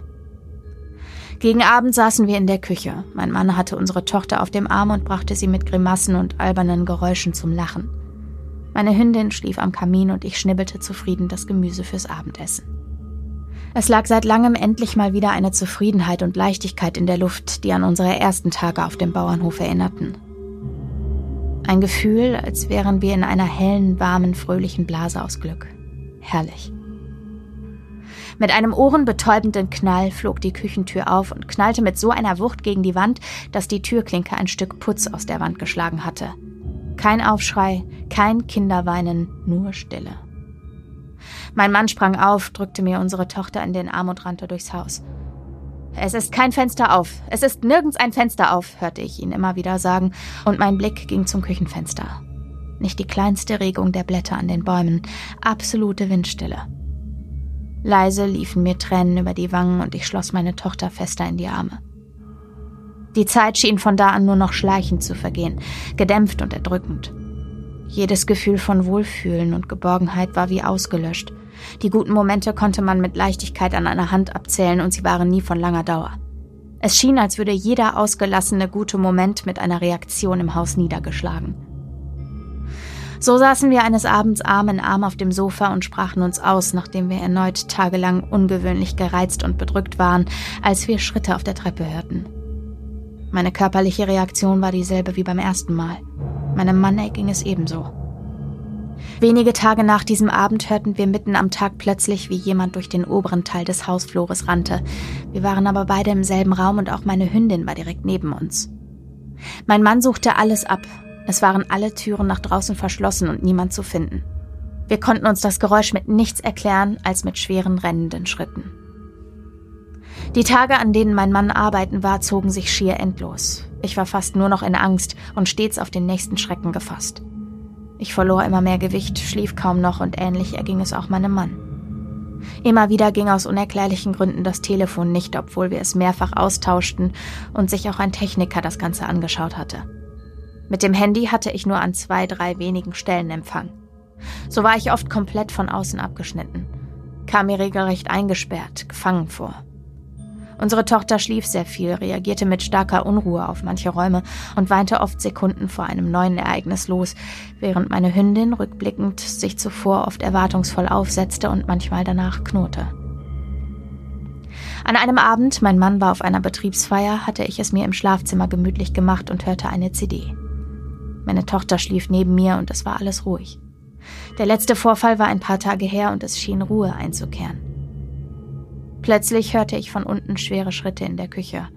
Mein Körper reagierte sofort und meine Tochter wimmerte ganz leise im Schlaf. Ich legte meine Hand auf ihre Brust und rührte mich nicht mehr. Angespannt lauschte ich den Schritten, die wie schwere Stiefel klangen. Mit einem unverkennbaren Quietschen hörte ich das Türchen des Holzofens aufgehen. Gänsehaut lief mir über den Rücken. Ich griff mein Handy und tippte Schatz, bist du schon zurück? Mein Gefühl wusste einfach, dass das nicht mein Mann ist. Mein Verstand schien mich aber mit möglichen Problemlösungen beruhigen zu wollen. Ich hörte, wie der Schürhaken von seinem Ständer genommen, im Kamin herumgestochert und das Türchen unsanft geschlossen wurde. Danach folgte absolute Stille. Erst da bemerkte ich, dass der CD-Player ausgegangen war.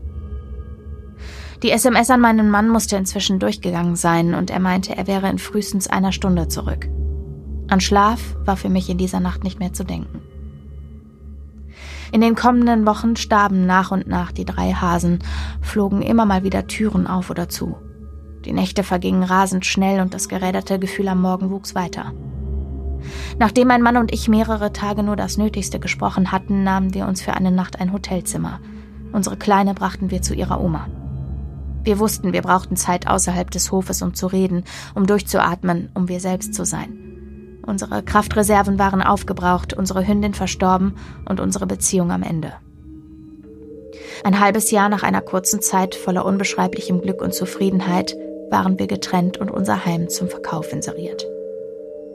Wir sprachen später noch oft über die Vorkommnisse auf dem Hof, suchten Erklärungen für die knallenden Türen, Schritte und so weiter und mit Hilfe einer befreundeten Tierärztin auch mögliche Erklärungen für das Ableben unserer Tiere. Bis heute konnten wir aber jede Idee und Möglichkeit mit Sicherheit ausschließen. Die Vorbesitzer lebten über drei Generationen auf dem Hof. Auf Nachfragen winkte man nur ab. Ist halt ein altes Haus, hieß es achselzuckend. Nach uns wechselten innerhalb von zwei Jahren noch zweimal die Besitzer. Nun ist der Hof aber umgebaut und, soweit wir wissen, seit über zehn Jahren im gleichen Besitz. Wir haben nie klar benannt, was dort war. Nicht ein Geist, nicht das Haus. Immer nur, da war etwas. Ich hoffe, meine Erzählung ist nicht zu wirr und nicht viel zu lang. Kürzt gern, wo ihr es für sinnvoll haltet und fragt gerne nach, wenn etwas unklar ist. Ganz liebe Grüße, Steffi. Können wir mal wow. bitte kurz darüber reden, wie rhetorisch strong das war. Auf jeden Fall. Du, auf jeden bist, Fall. Schreibst du irgendwie Bücher? Ja, bist du irgendwie die Autorin krass. von Spuk in Manor oder so? Ich fand's auch richtig krass. Ich fand auch, ja. dass es, also ich meine, wir müssen gleich auf jeden Fall ganz auf ernsthaft Fall. zu dem Thema kommen, Klar. dass das echt alles richtig hart ist. Aber ist es. Aber das ist wirklich der Stoff, aus dem Horrorfilme gemacht sind, ne? Ist es. Und ich muss auch sagen, das ist für mich immer das erschreckendste Horrormotiv, was auch am nächsten am Leben ist. Das ist dieses Unglück, was sich so super lei leise in dein mhm. Leben mhm. schleicht. Mhm. Und ich, ich glaube, das sind somit die realistischsten Spukphänomene. Ich, du kannst mir nicht sagen, aber es gibt Orte, die eine ganz negative mhm. Energie haben mhm. und die, die dich aussaugen. Mhm. Und das geht ja an die Psyche nach der Zeit. Und ich glaube, genau sowas muss, war das. Auf jeden Fall. Ähm, also es tut mir auf jeden Fall wahnsinnig leid, was da passiert ist und dass das äh, tatsächlich dazu geführt hat, dass dieses große Glück, mhm. also dass, dass dieses Haus sich offensichtlich dazu bemüßigt gefühlt hat, dieses große Glück und diese wahnsinnige Familienwärme zu zerstören. Ja. Ähm, es ist auch natürlich hofft man, bei so einer Erzählung, dass es sich am Ende noch zum Guten mhm. wendet, ne? So, weiß nicht, dann sind wir ausgezogen und dann war alles mhm. wieder gut.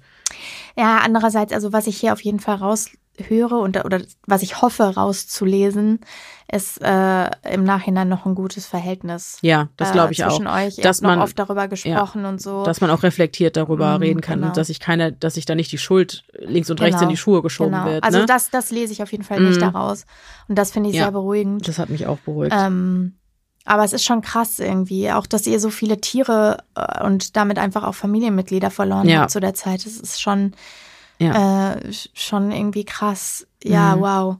Ähm, aber ja, also vielen, vielen Dank auch für deine unglaubliche Mühe, das hier so zu Papier ja, zu bringen. Und so quasi, ja, genau. Gut, für manche, ich hoffe, vielleicht war es für dich auch schon auch auf irgendeine Weise ein bisschen heilsam, das mal alles gebündelt runterzuschreiben. Also ich empfinde ja, sowas manchmal als Bestimmt. Wobei ich finde, heilsam. das ist auch sehr aufgeräumt. Also ja. du machst einen unheimlich aufgeräumten Eindruck. Aber ich meine, es ist auch schon lange her, zwei, zwei 20 Jahre. 20 Jahre, gesagt, ne? oder? Genau, ja. ja. Passt auch zu der ganzen Sache mit den SMS und so. Ja, ja, genau. Und ja. Festnetztelefon und so, ja, ja. genau.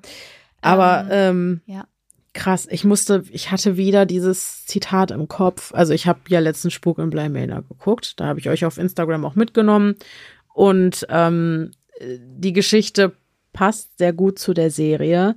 Und die ist halt auch, genau wie du, Steffi, rhetorisch sehr stark. Und ähm, es ist halt auch wie so aufgemacht wie so eine Geschichte, die erzählt wird, eben über dieses Haus. Und äh, wo der Spuk halt auch nicht personenbezogen ist, sondern das ist einfach dieses Haus. Und ähm, dieser Satz, ähm, dass es tagsüber irgendwie der schönste Ort und voller Glück war. Und sobald es dunkel war, waren, waren die Räume auf einmal größer. Es war, als hätte das Haus einmal das tief. ja, als hätte ja. das Haus tief Luft geholt und würde, ja. die, die Räume weiten sich aus und alles ist dunkler und das Luft äh, das Haus hält bis zum nächsten Morgen den Atem an. Ja. Und ne, man fühlt sich wie unter so einer, wie in so einem Vakuum, wie unter so einer Glocke. Was im Übrigen auch die Eigentümerin des Hinsdale-Hauses ja so in ihrem Buch beschrieben hat. Ich hatte ja eine mhm. Folge mhm. über den Spuk mhm. im Hinsdale-Haus gemacht und die hatte auch in ihrem Buch stehen, dass es Nächte gab. Die waren nicht immer, aber es gab diese Nächte. Die hatten auch einen besonderen Begriff irgendwann, die Familie für diese Nächte, wo sich das angefühlt hat, als würde sich das Haus in einem Vakuum befinden.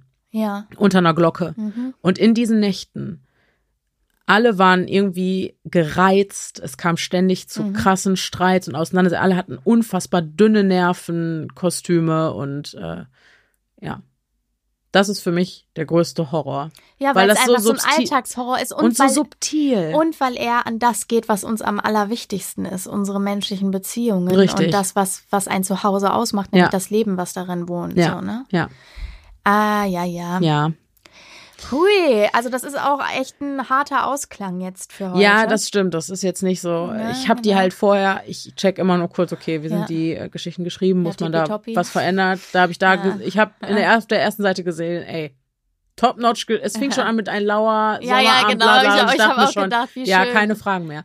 Deswegen habe ich, weil ich freue mich natürlich auch viel, viel. Es ist viel schöner für mich, wenn ich das von Pia vorgelesen bekomme und das dann in der Folge zum ersten Mal höre. Deswegen habe ich das nicht zum Ende gelesen und wusste nicht, ähm, wie die Geschichte endet. Aber ja, ich glaube letzten Endes, Steffi, ich glaube, natürlich musstet ihr viele Verluste ertragen und es ist ganz schrecklich, wenn so, ja, der Traum oder das Glück, was man hatte, äh, kaputt geht, zerfällt und man kann nichts tun. Aber ich glaube, es wirkt so, als würdest du von einer geheilten Perspektive darauf zurückblicken. Ja, genau.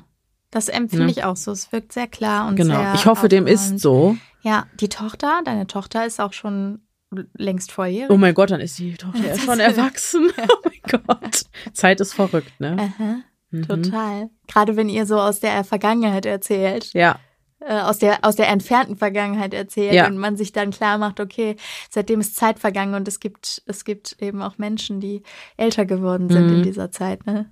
Ja. Das ist irre. Ja. Ist vielen, vielen, vielen Dank, Dank, dass du dich getraut hast, ja. äh, dass der Schubs über die Instagram Story letztens dann ja. kam. Vielen Dank für deine Dank. Einsendung. Mhm. Danke. Das war für mich auf jeden Fall eine Bereicherung, diese Geschichte. Absolut. Gehört zu haben. War, glaube ich, eine der anschaulichsten und mhm. besten Geschichten. ich wusste teilweise haben. nicht, ob wir jetzt gerade doch in einem, in einem Creep Me Out Format ja, genau. sind, ja, genau. wo uns ein Autor eine Geschichte ja, zukommen genau. lassen oder so. so. Ja. ja. Ja.